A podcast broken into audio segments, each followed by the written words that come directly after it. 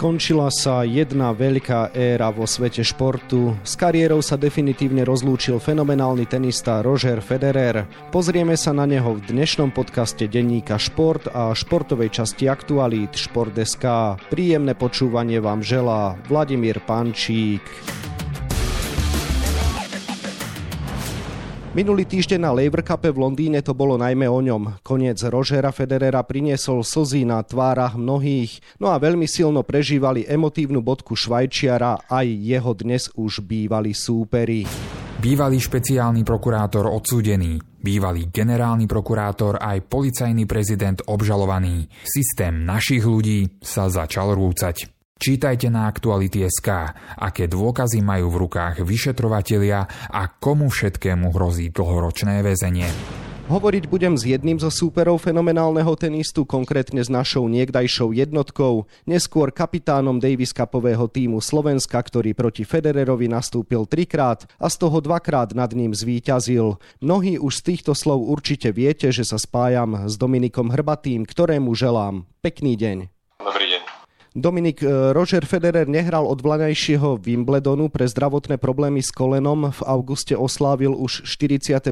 narodeniny, takže bolo zrejme, že záver kariéry sa blíži. Neprekvapilo ani vás, keď pred dvoma týždňami ohlásil na sociálnej sieti odchod zo scény? Myslím si, že sa to dalo očakávať. Roger už mal svoj vek a tie zranenia, ktoré mal, sa len kopili viac menej z jedného problému v kolene išiel do druhého, keď sa vyliečil a už sa zdalo, že bude hrať znova a znova musel ísť na operáciu. Takže si myslím, že skôr to bolo viac menej očakávané a to neočakávané bola to len otázka, kedy sa rozhodne to ohlásiť a kedy sa rozhodne ukončiť svoju kariéru. Aké emócie ste vy osobne cítili, keď váš bývalý súper z dvorcov teda definitívne povedal, dosť stačilo? Jednoznačné, že končí sa jedna veľmi extrémne dlhá éra tenisu, kde Roger viac menej ovplyvnil tenisový svet. Neskutočným spôsobom začal éru veľkej trojky, ak ich nazývajú. Nadal Djokovic Federera pritiahol obrovské množstvo fanúšikov, ktorým sú tenis popularizoval do nekonečných výšin. Ukázal viac menej svetu niečo, čo ľudia v tenise doteraz nikdy nezažili. Eleganciu, neskutočnú ruku a krásny štýl, čo sa týka nejakých výmien. A možno, že je to aj nejaká zhoda okolností, že v roku 2000 začali spomalovať povrchy na ATP celkovo od Wimbledonu až po halové turnaje a tým pádom vytvorili možnosť dosiahnuť takýto potenciál pre hráčov ako Roger Nadal alebo Djokovic, ktorí nás uchvacovali svojimi neskutočnými výmenami a neskutočným tenisom. Nielen od základnej čiary, ale celokurtovým. Takže bola to kombinácia dvoch faktorov a aj myslím si, že trošičku vystihli dobu, pretože generácia po Nadalovi a Djokovičovi, respektíve tie ročníky, ktoré potom boli od roku 2011 do 2020, neboli úplne nejaké skvelé. Tí chlapci zaostávali mnohom po tých silných ročníkoch okolo roku 2000 vytvorili tak predpoklad k tomu, že dokázali Roger Nadal a Djokovic urobiť viac menej neskutočnú históriu a preto aj tak tam dlho mohli byť. No a bolo to také, pravda, že smutné trošku, že Roger odchádza. Ale zase na druhú stranu, kto by povedal, že môže tam byť až do svojej 40 kedy tenistky končili v 30 a to už sa zdalo, že to už hrajú fakt extrémne dlho a Roger to prekonal dvojnásobne. Takže bolo to smutné, emotívne, ale myslím si, že pekné a také, aké to malo byť. Roger Federer pôsobil na okruhu ATP takmer štvrť storočie, počas ktorého sa stal nielen jedným z najpopulárnejších tenistov na svete, ale športovcov celkovo. Čím si podľa vás, okrem tej nespornej športovej kvality, získal fanúšikov na svoju stranu? Tak Roger je veľmi prirodzený, má obrovskú charizmu. Niečo, čo mnohí tenisti nemajú, má dar vyjadrovania sa, dar rozprávania, dokáže byť vtipný, zábavný, dokáže prejaviť emócie, nebojí sa prejaviť emócie, to je strašne dôležité v športe. Ukázať aj slabšie chvíľky, ukázať aj silnejšie chvíľky, radosť, plač, sklamanie. Patrí to, myslím si, že kvázi k tomu showbiznisu a ľudia ho preto majú radi alebo strašne ho milovali na základe toho, že aký bol prirodzený. A pravda, že keď sa skombinoval ten jeho potenciál, techniku elegantnú, ktorú mal, na ktorú sa strašne dobre pozeralo, myslím si, že vytvoril nielen že ikonu tenisu, ale ikonu svetového športu. Zažil som s ním zážitky, kde olimpijskí medailisti, olimpijskí športovci mu dávali standing ovation, žiadali od neho autogram a naozaj ukazovalo to ako obrovskú charizmu a aký obrovský potenciál má Roger a myslím si, že ani Novak, ani Rafael sa k tomuto ani nepribližovali, takže bola to jeho prírodzenosť, jeho, dá sa povedať, že aj pre srdce a taká ľudskosť, ktorú mnoho tých športovcov má, ale boja sa to ukázať, boja sa otvoriť a Roger v tomto bol absolútne prirodzený a nerobil z toho nejakú vedu a jednoducho ukázal sa svetu taký, aký bol. Ako súperi ste sa stretli trikrát v roku 2000 v Paríži a tiež o 4 roky neskôr v Cincinnati ste zvíťazili. Neúspeli ste iba na tráve v jeho obľúbenom Wimbledone v roku 2008. Máte v pamäti ešte tieto duely? Určite každý jeden z nich si pamätám proti Rogerovi. Bol to zážitok hrať. Ale myslím si, že tieto zápasy boli skôr ovplyvnené tým, že sme s Rogerom hodne kamarátili, keď bol mladší, sme strašne veľa spolu trénovali, sme cestovali spolu, či už na turnaje alebo aj mimo turnajov sme išli do Los Angeles na hokej na týždeň sa pozerať a v mladšom veku viac menej Roger ešte hrával štvorhy, takže sme hrávali veľa štvorhier spolu. Na to nás blížilo a tým pádom potom, keď Roger bol veľmi dobrý, vždycky bol pre mňa ten zápas trošičku iný. Nikdy som nehral proti svetovej jednotke, aspoň v hlave, ale vždycky som hral proti Rogerovi, chlapcovi, ktorého som poznal ako juniora a hrával s ním veľa, trénoval a dá sa povedať, že ho aj ťahal dopredu. A jednoducho vždycky to bolo o tom, že som hral proti nejakému kamarádovi, ktorého poznám. A možno, že aj Roger má preto trošičku iný rešpekt voči mne, čo sa týka na tom kurte a vedel, že aj z tých tréningov, že jednoducho nie je to jednoduché so mnou hrať, e, nie je to jednoduché ma poražať, pretože som vždycky hral rýchlo a bojoval do poslednej lopty. A mnohokrát na tých tréningoch e, Roger to nedával so mnou a skončil mnohokrát predčasne ten tréning. Toto všetko ovplyvní, takže možno, že to bola aj pravda, že aj môj dobrý výkon, ale na druhú stranu niečo, čo v minulosti každý ten jeden hráč, eh, keď s niekým ide hrať, tak jak ja som mal hráčov, keď som bol mladší, ja som tým zhliadal a chodil na tréningy alebo trénoval s nimi veľa, tak vždycky som mal taký trošičku iný rešpekt voči ním ako proti hráčom, ktorí, keď som ich nepoznal, nebol som k ním taký blízky, takže to si myslím si, že možno trošičku aj ovplyvnilo niektoré víťazstva, hlavne napríklad to Cincinnati, keď som ho porazil ako svetovú jednotku. A na druhú stranu určite som musel podať aj skvelý výkon, alebo dobrý výkon, pretože zase poraziť svetovú jednotku a Rogera, dá sa povedať, že v akomkoľvek čase alebo v akékoľvek pozícii, alebo či hra dobre alebo zle, nie je jednoduché. Vždycky na to treba aj trochu umenia a možno, že popri tom umení aj dobrú takú dávku drzosti, nebáť sa ich poraziť tie svetové jednotky. Roger Federer mal povestný jednoručný backhand, silný forehand, účinnú hru, servis, volej, to všetko je známe, no ale mal z vášho pohľadu aj nejakú slabinu? Tak určite, že mal, Roger mal viacej slabín. Jedna z nich napríklad bola, že nemal rád, keď niekto ho tlačil, nedostal sa k svojej hre, atakoval základnú čiaru alebo baseline a a tam jednoducho ho nepustil rýchlou hrou k tomu, aby mohol využiť tú svoju geniálnu ruku. No a druhá slabina bola pravda, že trošičku psychika alebo hlava, ktorú síce neuveriteľne vylepšil od mladého veku, ale stále predsa len, eh, keď si to človek zoberie spätne, tak mal nejaké kolapsy v tých zápasoch, či už proti Nadalovi alebo aj Djokovičovi, kde prehral s bolo. A možno, že sa to nedajú nazvať, že kolapsy, ale proste jednoducho proti bežným hráčom, kde videl, že je o triedu lepší, tak ich porážal absolútne s prehľadom a nikdy nezaváhal aj proti takým vyrovnanejším superom, ktorých vedel, že tí ho môžu poraziť alebo ho môžu potrapiť, tak mal zaváhania, mal výpadky a toho stálo, dá sa povedať, niekoľko Grand.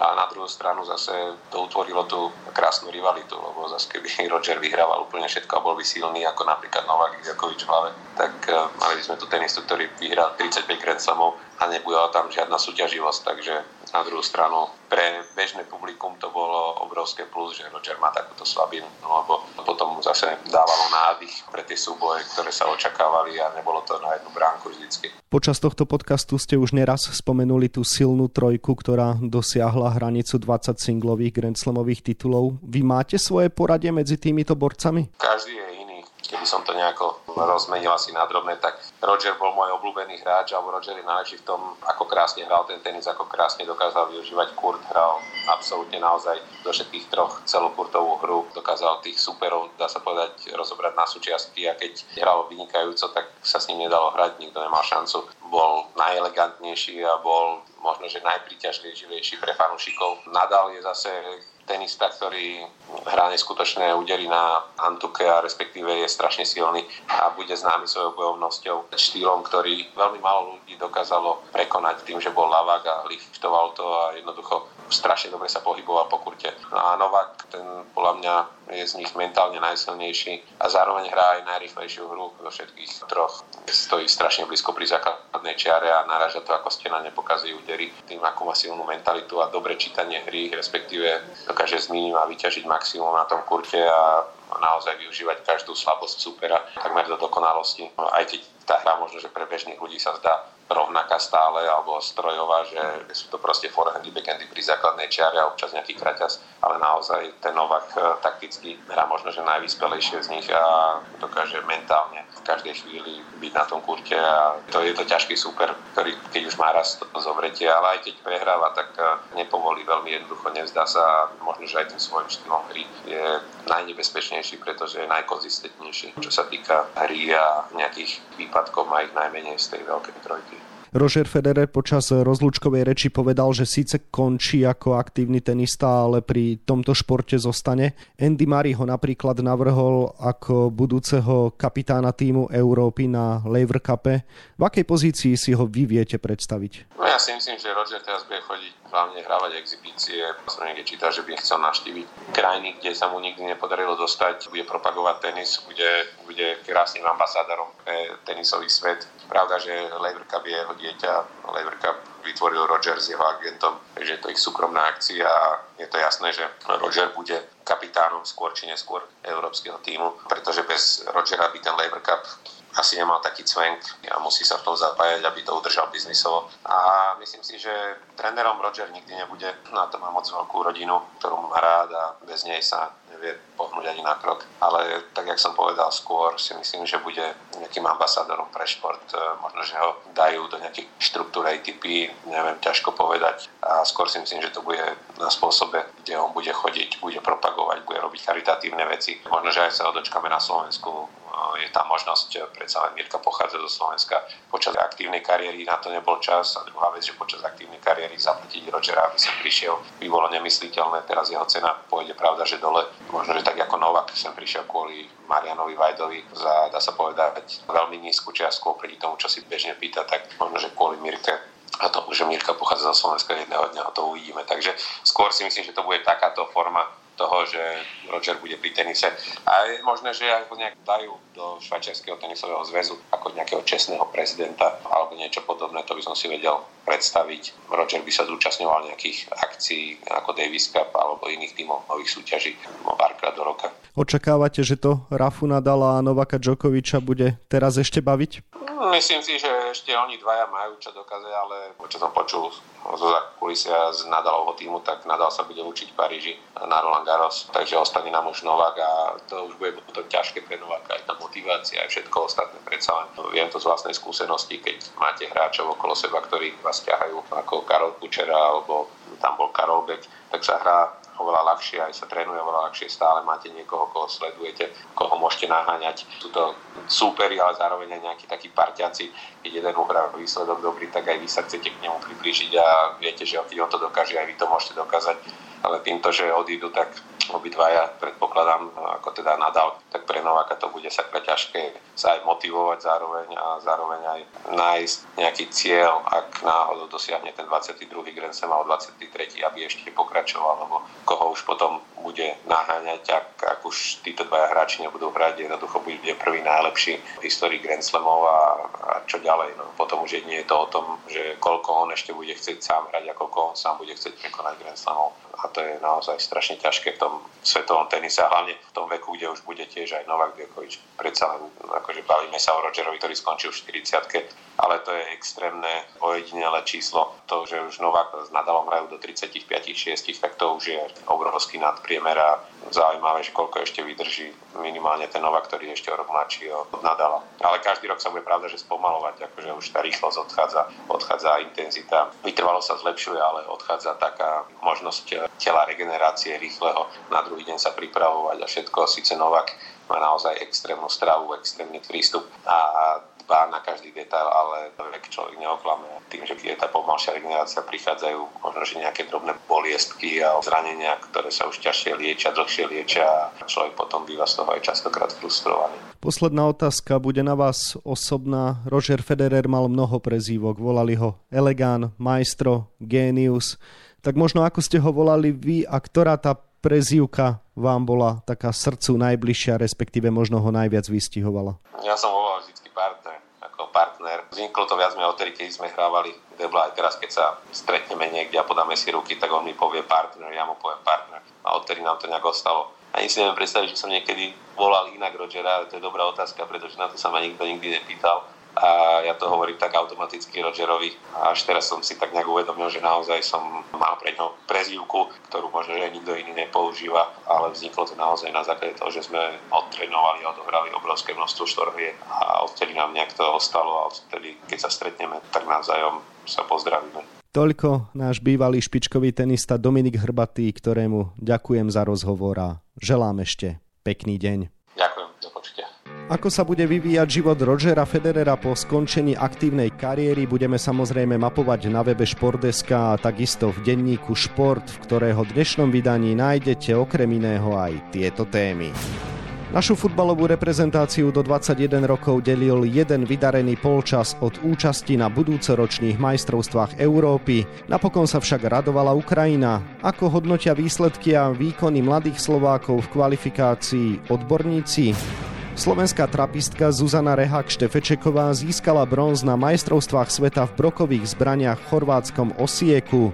Úradujúca olimpijská víťazka si zároveň vybojovala miestenku do Paríža 2024. 50 rokov uplynulo od pamätného zápasu československých hokejistov s kanadskými profesionálmi, ktorý sa skončil v Prahe nerozhodne 3-3, keď hráči z NHL vyrovnali 7 sekúnd pred koncom. Ako si na tento duel spomína bývalý obranca Milan Kužela? No a na 28 stranách je toho samozrejme oveľa viac. To je na dnes od nás všetko. Od mikrofónu sa s vami lúči Vladimír Pančík. S ďalšou športovou témou sa vám v podcastovom spracovaní pripomenieme v útorok. Dovtedy želáme pekný deň.